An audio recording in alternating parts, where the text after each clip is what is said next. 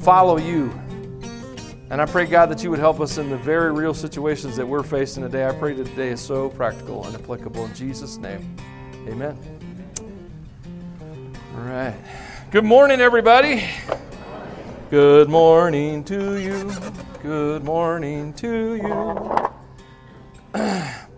I am the teacher. Good morning to you. All right. I just sang. Come on. All right. Hey, um, I need you to run a clear on that, and I'm going to come back. Oh, fiddle. Um, I broke it. Yay. Uh, we're trying something a little too cool for us today, so please be patient with us. But I wanted to give everyone a chance to uh, get in. So if you want to get in on this, online you can do it too. You don't have to be here. Just uh, text Ordinary Faith 787. Ordinary Faith 787, one word, to 22333. Uh, if you have like a signature on your text, you might want to take that off before you send it, okay? Uh, like, you know, you're a stinker, then it'll pop up on my screen. And the only way I can control the screen is to delete everything, so I'm trying not to do that. So, what we're about to ask a question. Here's how this works. Uh, I'm going to ask you to respond, send a text into 22333 after you have already sent in the word Ordinary Faith 787 to that number 22333. 22, two twos, three threes. Got it? Ordinary Faith 787. It's like an airplane, but bigger. No, I'm just kidding. That's not true.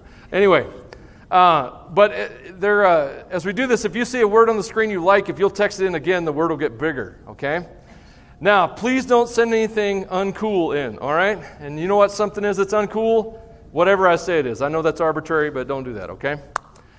All right. How we doing, uh, John? Okay, good deal. Good deal. We'll, uh, we'll get there. We're coming. We're coming. We're coming. So here's what I want you to text in once you're in. So I'm going to give you a minute to think about it. I'm going to talk about some stuff to distract you while you're thinking about it. You're like, that'll be challenging. I know, I think you're smart though, so I think we can do this. So, what the question I want you to answer in one to three words? The question I want you to answer in one to three words. How many words did I say? One to three. One to three, class. Good job. Way to go. Is I would never blink, I would never do this to someone that I respected. Never do this to someone that I respected. All right? That's the question. This is the screen that hopefully will come up. And oh, perfect. People are already in the game. All right? Let me get in here with you guys. I've always wanted to text in church while I was speaking. So awesome. I'm going to put in a word. Oh, there we go. Look, it's filling up. That's good. Now, while you guys are doing that, we're going to take a few minutes and you can look at that. It's Ordinary Faith 787, Ordinary Faith 787 to 22333. All right, look, we're doing great. All right. Okay, we'll come back to this. You guys keep doing that. I'm going to let it fill up. John, you're watching me. If anybody does anything crazy, find out who it is so we can go slap them. All right, the screen's up there. I'm going to leave it up for a minute while I talk to you for a minute. Can you listen and text at the same time? No, you can actually, but let's do it anyway. All right? Respect. What if, and this is the big question you have to answer for yourself today, what if respect isn't earned? What if respect isn't earned? Now, what we're answering up here are things that we would never do to someone that we respected. But I want to ask the question what if respect isn't earned? Please don't text that in. What if that's a lie propagated by the guy who stole the world? What do I mean? Well, Satan, the accuser stole the world, got the keys to the kingdom when he lied to Eve and then to Adam. And so he ended up with the keys to this earthly kingdom in a way, and he began to create the world he wanted through people. And in that system, everything is earned. And respect is one of those things we talk about all the time. You have to earn my respect. Those are the kind of things that we think. What I'm suggesting is what if that's not true? What if it's not true that respect is earned? What if it's true that respect is actually given? What if you live in a system where the accuser is the one who set up the system that you're in? Okay? So that's a big what if. Now, let's come back to our screen here. We got a few answers here. You would never do some things that you resp- to a person. You do these things that a person to a person that you respected. I I do know words. Sometimes they come out. All right. So uh, I would never do what? Never slap somebody. Okay. My number is 307 224 4404. Call me. All right. We need to talk. All right. Um, because I know how you feel. anyway, never lie. I've heard that one plenty of times before. I mean, if you see one of these that you really like, you can send it in again and it'll get bigger. Uh, so, disrespect. I would never just disrespect never uh, intentionally st- steal, cheat, uh, disrespect feelings. I would listen. Okay. I put on their yell. That's mine. I don't, I don't like when people yell at me. And so it makes me cry, and I hate crying in front of people. And you're like, oh, you're so sad. No, I don't cry because I'm sad. I'm cry because I want to kill you. And so that's uh, runs in my family. I made him cry. I won. No, you made him cry. You're about to die, actually. So, anyone else like that? Oh, poll is full. I guess I'm done. I'm sorry. I guess I got limitations on this thing. We're testing this out today. Thanks for helping me test this out. I want you to remember some of these things because we're going to come back to them. Some things that you do not do to people that you respect. Some things that you do not do to people that you respect. You got that? So let's move right along and let's talk about respect a little bit, okay? Uh, the Bible says this in Romans 3.23. For all have sinned and, and we all, we all, say all. all. We all fall short we all fall short. You see, the enemy set up a system in which no one can win. A system of earning things where you earn respect, you earn the life you have, you earn, earn, earn. You're always earning. But here's the problem we all fall short. There's no way in the enemy system to win. And a lot of times we buy into his system and think because that's the way we were raised, that's the world we grew up in, we've received some rewards because we have tried to earn it. People patted us on the back because we've worked hard and we made them happy. And all it really did was reinforce a lie of a world that God never intended. How much of the Garden of Eden did Adam and Eve earn? None of it. It was a gift. And so when we come to the ideas of respect, we got to change world systems. We have to move from the kingdom of darkness into the kingdom of light, the world you've been saved into. We have, we have to, we have to, especially now, at this point in history, we have to understand that the ways of the kingdom are different from the ways of a broken and shattered and harsh world. And if we don't start thinking differently, if the church doesn't start thinking differently, how's the world ever going to be changed? How can the church change a community if it's got the, this message of the church is the exact same message as hell's? Earn it, earn it, earn it, earn it. Just try harder. You're not trying hard enough. Try again. What the heck? Where did that come from? So, when we come to this issue of respect, what if God's idea is that things are given, not earned? John 3:16. For God so loved the world that he Thank you. He gave. God is a giver. The whole point of the gospel is not to make you you like, it's to make you God like. And if God is a giver, then we're givers. That's, that's what it means to be like God. Does, does that make sense? Just give me a nod or oh, that's cool or man, that's hip. Go, go deep into your 70s hip hop jive. Thank you, Becky. what if we can give respect to people that we disagree with, to people who aren't like us, to people we don't like? People that we don't like the things they do and the things they stand for, what if we can respect them anyway? What if we can give respect without them having to earn it? That's the beginning of this today. Jesus said in Matthew 5:44, I'm using the King James, he says, "I say to you, love your enemies. Bless those who curse you. Do good to those who hate you. Pray for those who spitefully use you and persecute you." Is there anyone in your life that you can't stand right now that that verse doesn't apply to? Is there anyone influencing your life from far, far outside of it that that verse doesn't apply to? Bless those who curse you.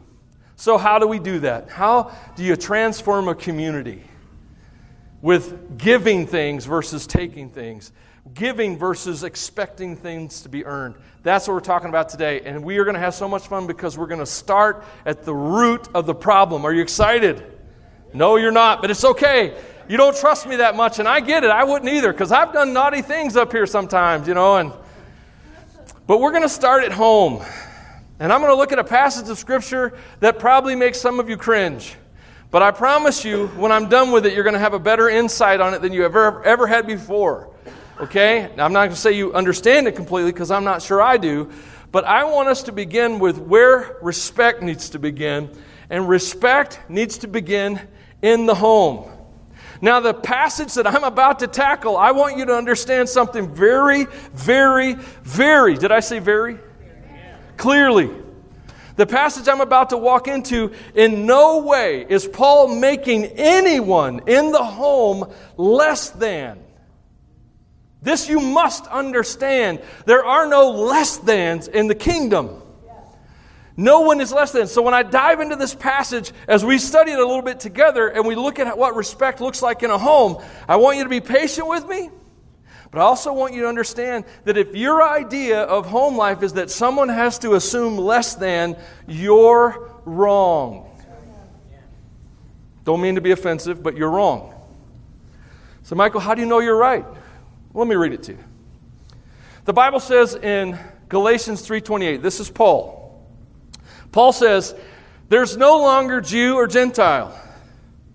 That's an amazing statement that I don't have time to dig into. I would love to. There's no longer Jew or Gentile. There's no longer slave or free. There's no longer male and female. You're all one. Say one. one. In Christ. I want you to see how men and women are on the same level before God.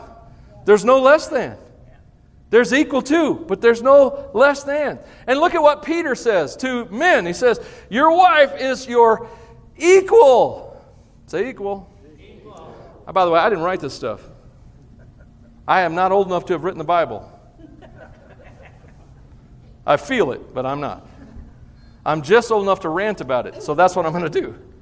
She's your equal partner in God's gift of new life. So many problems in marriages and in the home are caused by the less than my husband or my wife, it can go either way, is more than me. They're more important than me. What they think is more valuable than what I think. I am less than, than less than them, and that is not true. That is not taught in the Word of God. Okay? So, that being said, you probably know exactly where I'm going.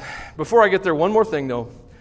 God put a husband and a wife and children into a home all as powerful people. Yes. They're all powerful. And that's what this whole series is actually about is how to act like powerful people instead of people at the mercy of a world gone crazy.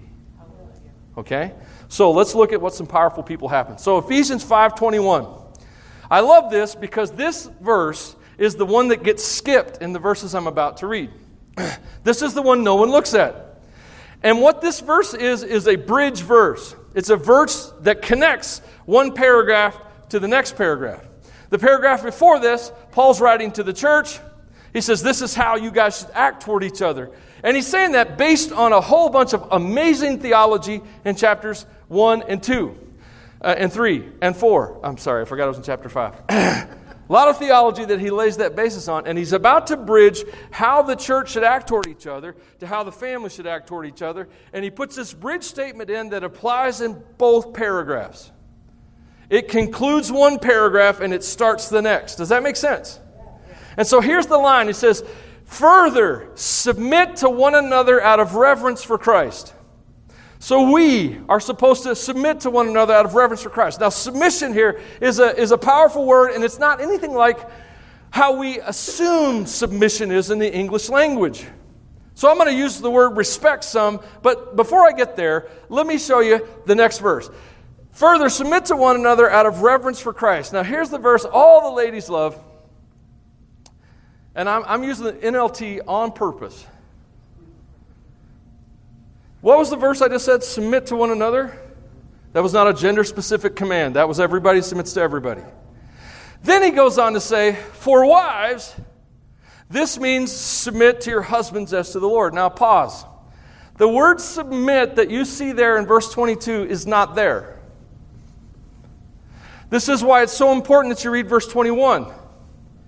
Because verse 21 is where the word submit is, and they're using it for clarity again in verse 22. What I'm trying to tell you is, is that everything that's about to be said in this next paragraph is based solidly on verse 21. Submit to one another. Because without that verse, what Paul actually wrote would make no sense. Because it would just say, Wives to your husbands to the Lord. That's all it would say.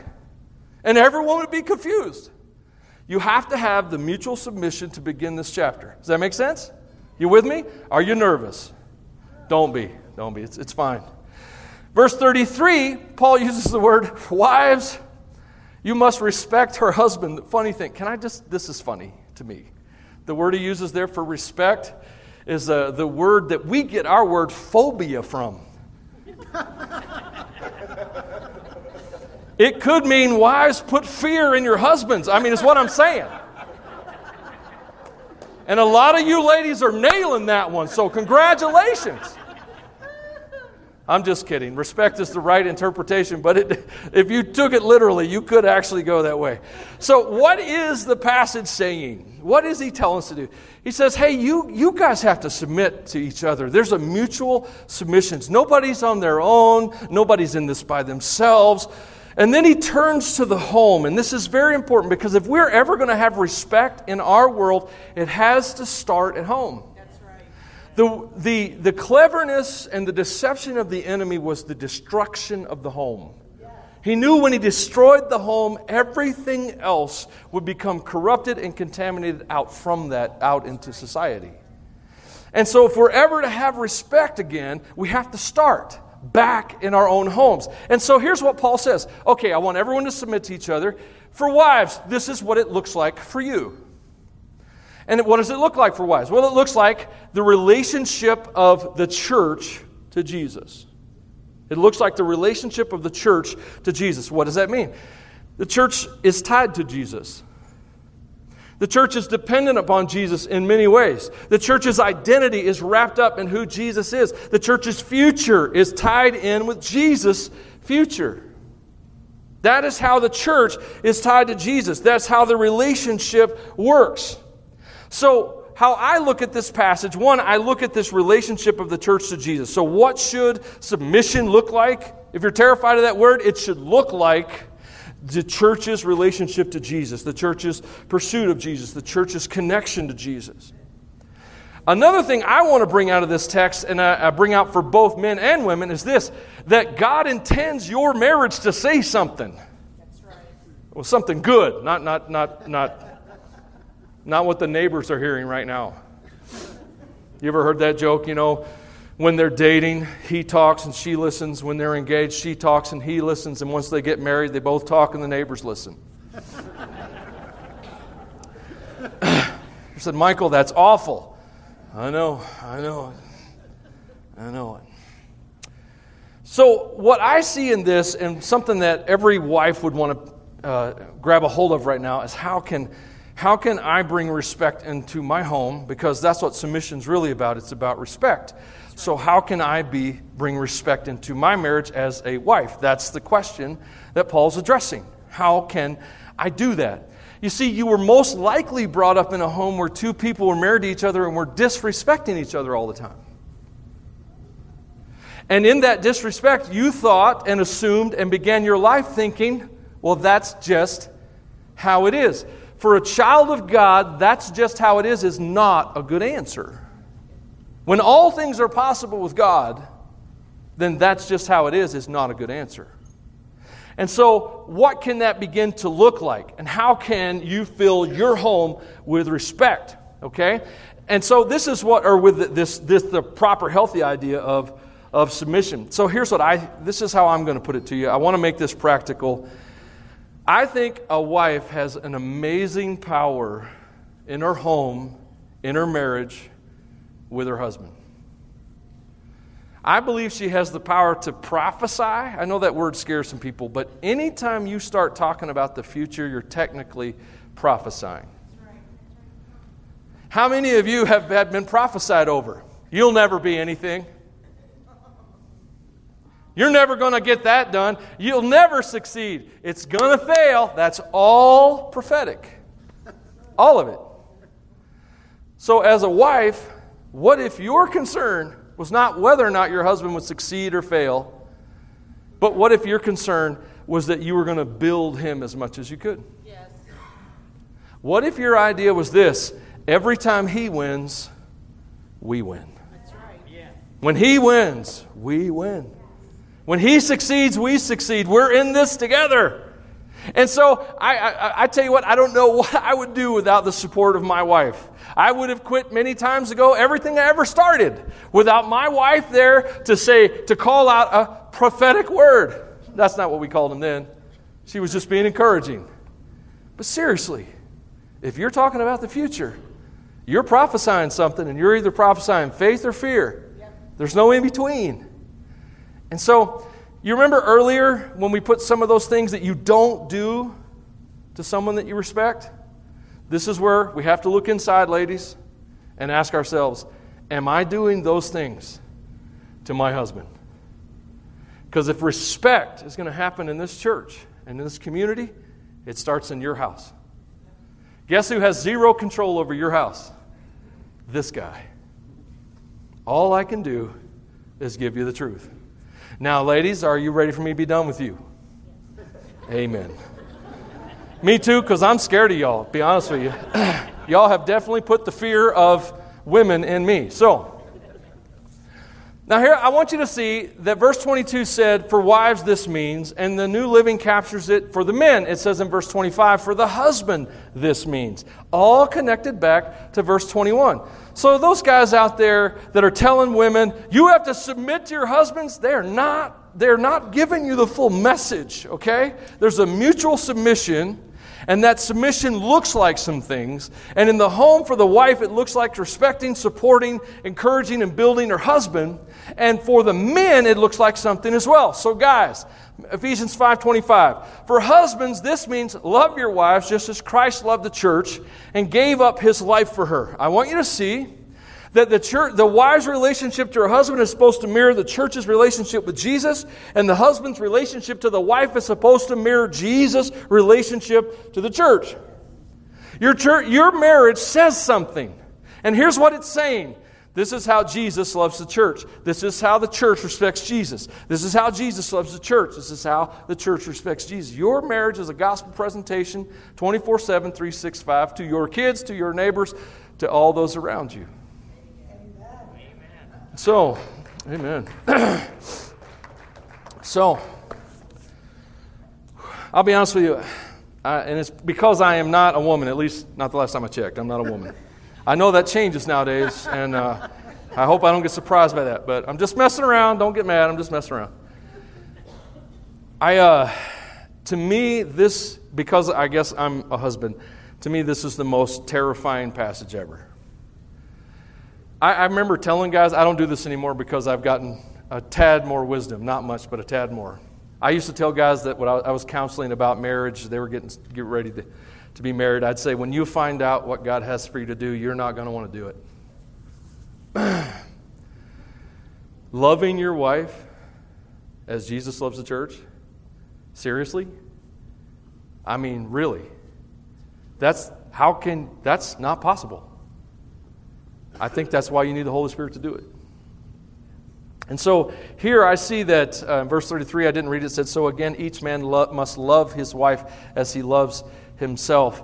So I want us, if homes are going to be filled with respect, then men, you are going to bring it into your relationship as well. It's not just about her respecting you. If you think that's all there is to it, that's, that's not even half the equation. There's about you loving her. What does that mean? Man, that means a lot of things practically. Let's go back to that prophesy thing. What do you prophesy? What future are you declaring over her life?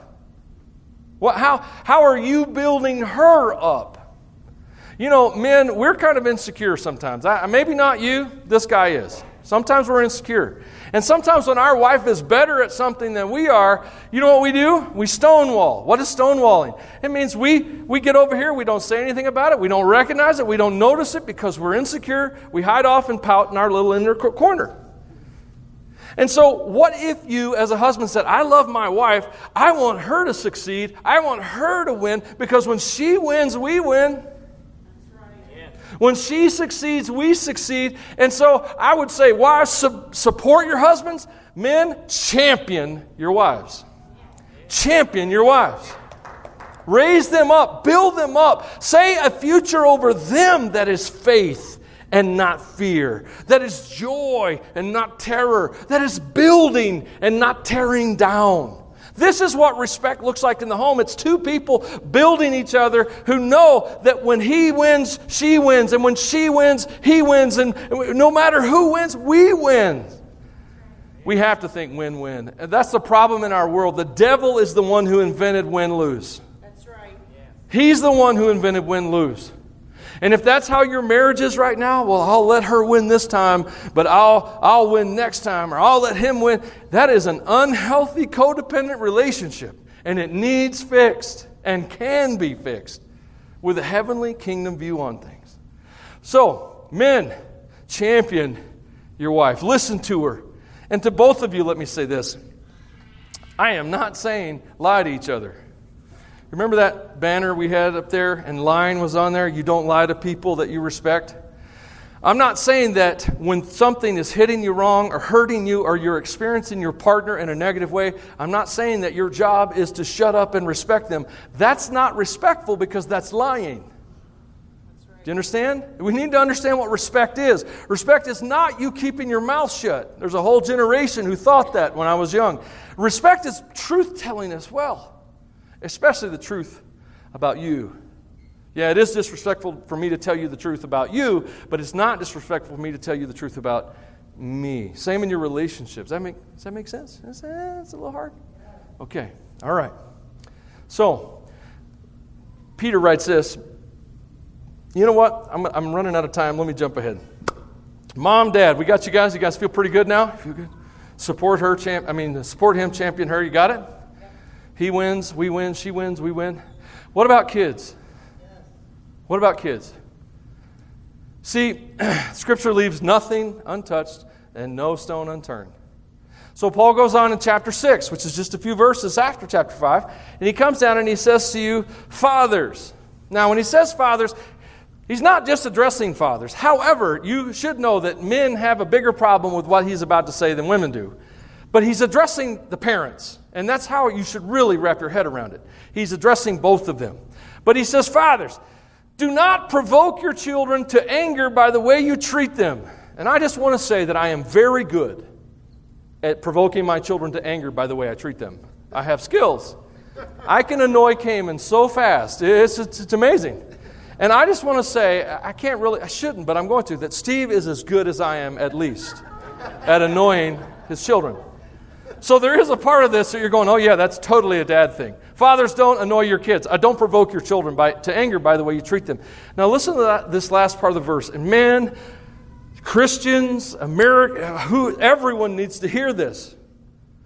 Don't provoke them to anger. Rather, bring them up with discipline and instruction. Say instruction. Instruction. Wow. Wow. Who's this written to? Parents. Say parents. parents. We have a lot of amazing educators in this room. Their job is to educate. Their job is not to instruct your children on how to be good people. That's right. Okay? You, they should know that before they get there. That's right.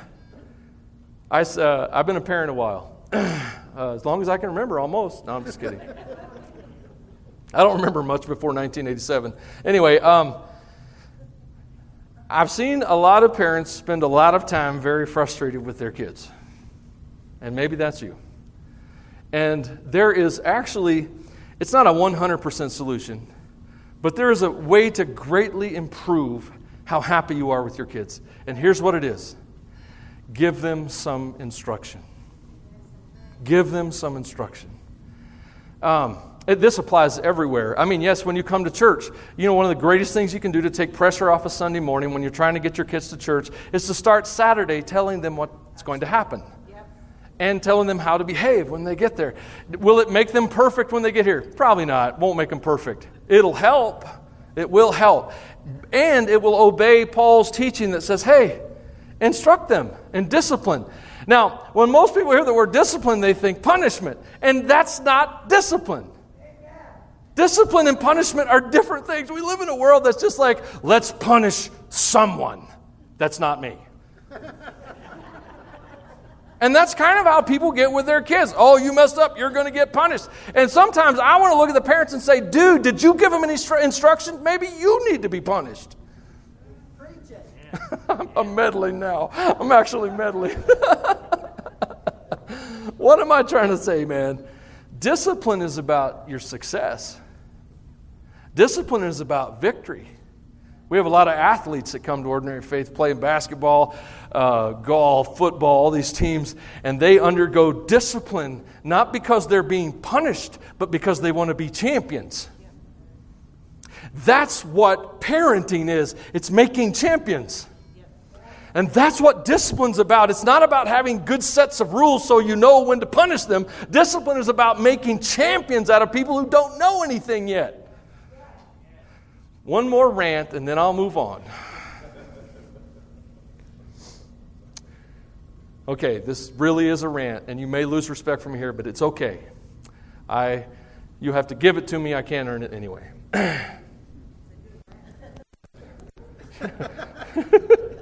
I'm getting into trouble, but I don't care actually. Uh, if the next parent that comes to me and says to me things like this, Listen, we don't want to bring our kids to church yet because we want them to decide on their own. Someone needs to take my hands at that moment because I don't know how a two year old is supposed to decide what their faith should be when they know nothing. So I'm saying that, and I am meddling. Uh, but what I want you to know is this if your children are even going to reject their faith intelligently, someone has to teach it to them. And if it's not going to be you, who will? And if your faith isn't, okay, um, one more time. If your faith isn't worthy enough to teach your kids, why do you have it?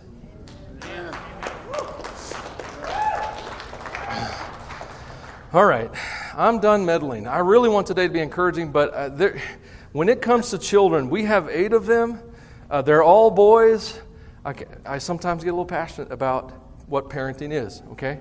And I love you, and I please know this. I didn't say any of that to insult you, to awaken you, yes, but not to insult you. Because here's how it is in the kingdom and with the gospel we have real problems, and the truth sets us free.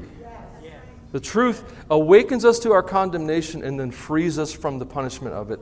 And so you can take what I just said, take it however you want to, but know this the reason I shared it was to give you a new perspective and to give you a hope at freedom and by the way, as a parent, I think you should enjoy your kids.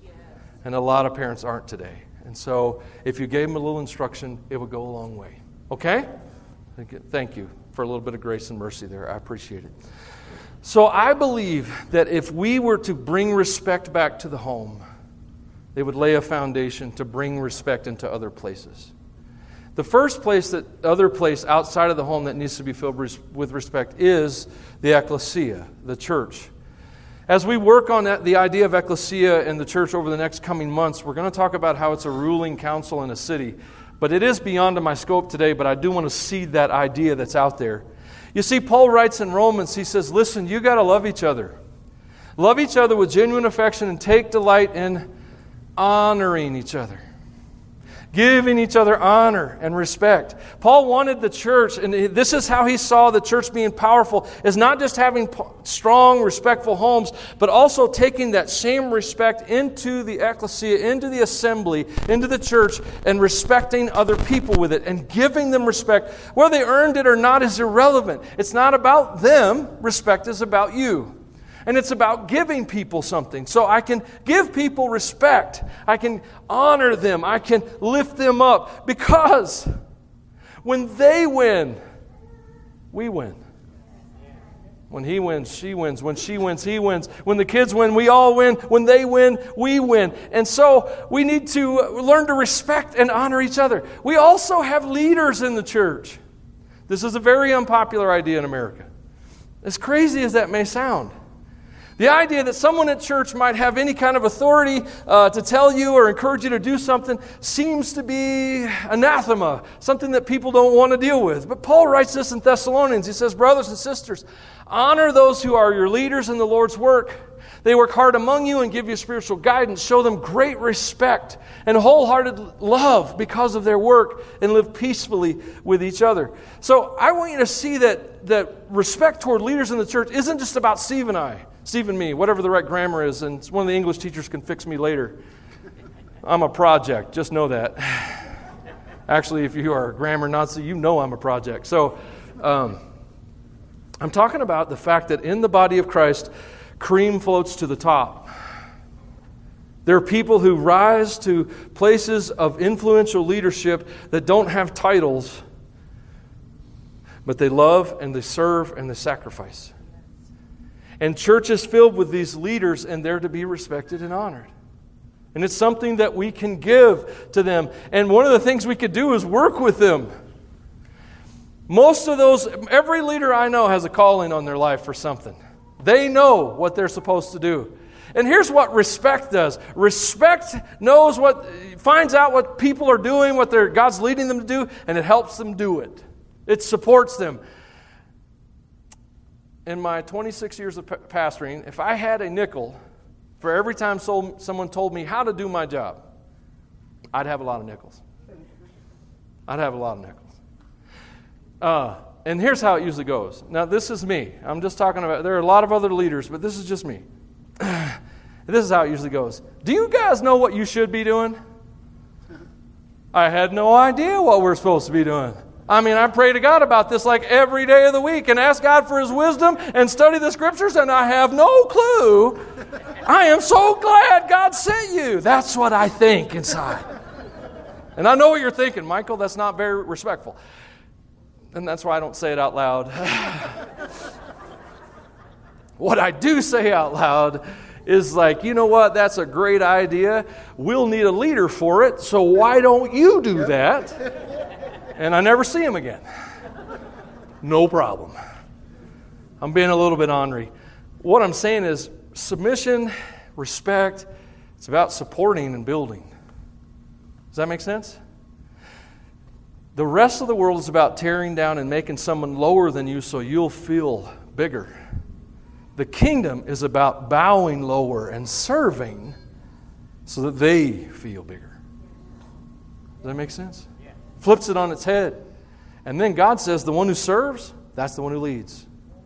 And if you think about it, you go find a servant and you look at them and you begin to look at the life that surrounds them, and you will notice that people are following their lead. It's very, very powerful concept. So in the church, there should be respect as well. And that you know there should be working with and building up of leaders. We have to remember that when you win, I win. When they win, we win. And uh, then, lastly, and this is the reason I'm doing this message because I need it. I don't know how you're doing with the events in the world right now, but I'm ticked. I'm sorry. I'd love to tell you that I'm at peace, but I'm mad. Um, I'm mad at a lot of things and so forth. I've been. You're like Michael. You need to see someone about that. I do. I do. I've been going to the gun range.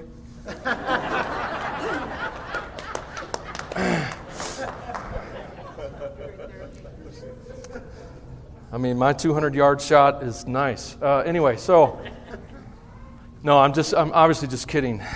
But here's this of the verses that I struggle with, and so I need to help you with this because I, I don't see any way things are going to get better without a miracle from God, which I'm praying for and we should all be praying for.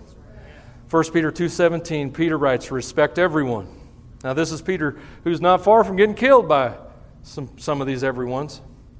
And he says respect everyone and love the family of believers and fear God and respect the king. So let me make a few clarifications so you don't get this wrong. Respect is not one, it's not agreement. Respect is not agreement. I do not have to agree with you to respect you. This is very important. I can give you respect, I can build you up, I can honor you, but I don't have to agree with you. In fact, part of being respectful is telling you the truth. And so I might want to put myself in harm's way to tell you the truth out of respect about things that are happening. So I don't want you to think that the Bible has cowardice in it. It does not. It has a courage in it that's willing to suffer consequences. And that's what we need to remember. And so here I see that we're supposed to give honor, we're supposed to respect the leaders in our communities, and but we can do that and we just have to remember just because I respect someone does not mean that I agree with them. This is very important because there are a lot of folks I respect that I don't agree with politically. I don't agree with their view on race or gender or any other thing or many other things, but I still respect them and love them because I base my respect not on the world in which I live, but on the world from which I come. I'm not from here. I live in a different I live from rules and of a different citizenship and in where I come from, we give people respect whether they've earned it or not. Does that make sense? So, respect is not agreement. Respect is also not compliance. This is very important to understand in, this, in the world in which we live. Uh, there are things in life, freedoms that will be taken from you, and you will not have choices. It's happened to Christians for millennia, and I don't see it stopping anytime soon. But just because that things happen to us and we're faced with non decisions does not give us the um, freedom, the uh, right to be disrespectful. Again, if I disrespect you, I would lie to you. So I, truth is very important to all these kind of things. Also, I, you know, a little bit, just a tad more meddling. I know we've gone through this, this season in life, and there's these the mandates and all these things that are happening, and things that I personally never thought I'd see happen in our country. I don't care how you feel about them. Here's what I know I know that some people felt like they had no choice, and so they took an action. And I'm not going to judge them for doing that. That's right. I'm not going to step in. That's none of my business. Because I don't know the consequences they were facing. Does that make sense? So I'm going to respect people who made choices differently than I had the freedoms to make. They may not have had the freedoms to make. Does that make sense? We have to respect each other especially if we don't understand the choices the other person's making. Does that make sense? So, as we think about respect, what I want to see is I want to see us move uh, from the household into the church, into the community with this strong attitude of respect for other people. And what is it that I really mean? It's pretty simple. I want you and me to see people as God sees them. That's what respect is. Respect is here's a guy that God put on this planet. God put them and He brought them into this world. God loved this person so much, He put His Son on a cross for that person. I, I can't stand him, but God loves him. So I'm going to respect him. I'm going to treat him with dignity. I'm going to give him all the honor that I can. This isn't easy. This is not easy. I am not saying, just go home and do this. I think this is so hard you need the Holy Spirit to do it. I, I, I mean, don't, you need the Holy Spirit to, to love your husbands, ladies? Men, don't you need the Holy Spirit to love your wives? Parents, don't you need the Holy Spirit to, to really take care of and nurture and instruct your kids? Don't we need the Holy Spirit to help us honor and respect each other in the body? So it shouldn't surprise us that we need the Holy Spirit to relate to political officials, bureaucrats that we have to work under and deal with in our different fields and careers, politics that affect us from far away. You see, we can act with respect. It doesn't matter what they do. It doesn't matter what the world does. If you read the history of Christianity, a lot of us died respecting the people who killed us. That's been our history. And it's not going to change because we're not from here. You need to understand something. I know you're like, is he ever going to be done? This has been painful. We'll see. The worst thing that can happen to you in this life is that they can send you to meet Jesus. The worst thing they can do to me is send me home. That's right. I don't know about you, but I'm kind of ready to go.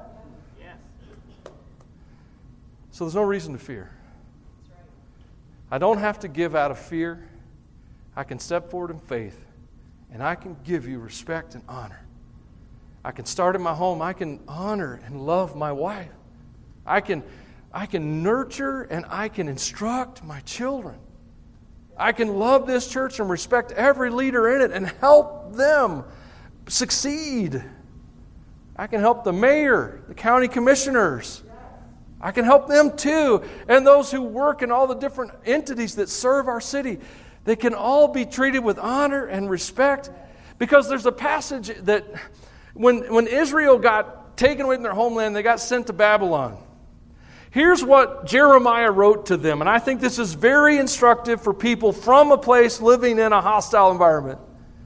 Because that's what Israel was. And here's what Jeremiah said He said, Work for the peace and the prosperity of the city where I sent you into exile. Pray to the Lord for it. For its welfare will determine your welfare. Make yourselves at home there and work for the country's welfare. Pray for Babylon's well being. If things go well for Babylon, things will go well for you. This is what makes the ecclesia so powerful because we know we're not here just for ourselves. We're not here just to have a monument to our faith. We're here to help this city get stronger, to build it, and to make it more powerful and more free. That's what we're here to do. And we have to see that our church is not just our religion and faith that we practice, it's where we come to get encouraged to go out and build this community. Does that make sense? Amen. All right, let's bow our heads. Worship team, if I could have you. Father God, we need help with this. I, oh, I need help with this. I can't speak for the whole room. I need help with this. I struggle. I struggle with honoring people that I feel very, very dark feelings toward. And so I ask that you would help us to learn to be respectful, but also at the same time to learn to tell the truth. Lord, I know, I don't know that there's a balance here. I think those are just two realities. So I pray that you would teach us this. I pray for those marriages that are struggling today and they're struggling in the areas of love and respect and they're relating to each other in ways that are not respectful and are causing harm to their relationship, their marriage, and their families, that are their marriages in such a way right now that it is not giving a good message about Jesus and the church and the church and Jesus. I pray that you would help them. I pray that they would seek prayer. I pray that you'd set them free. I pray, Father, for these parents. Lord God, I just pray that you help them rise up to the challenge of instruction. I know it's not easy. I know that life is full, but I know this is critically, critically important. Because, Lord, I want to see our parents succeed, our children succeed. I want to see our schools succeed.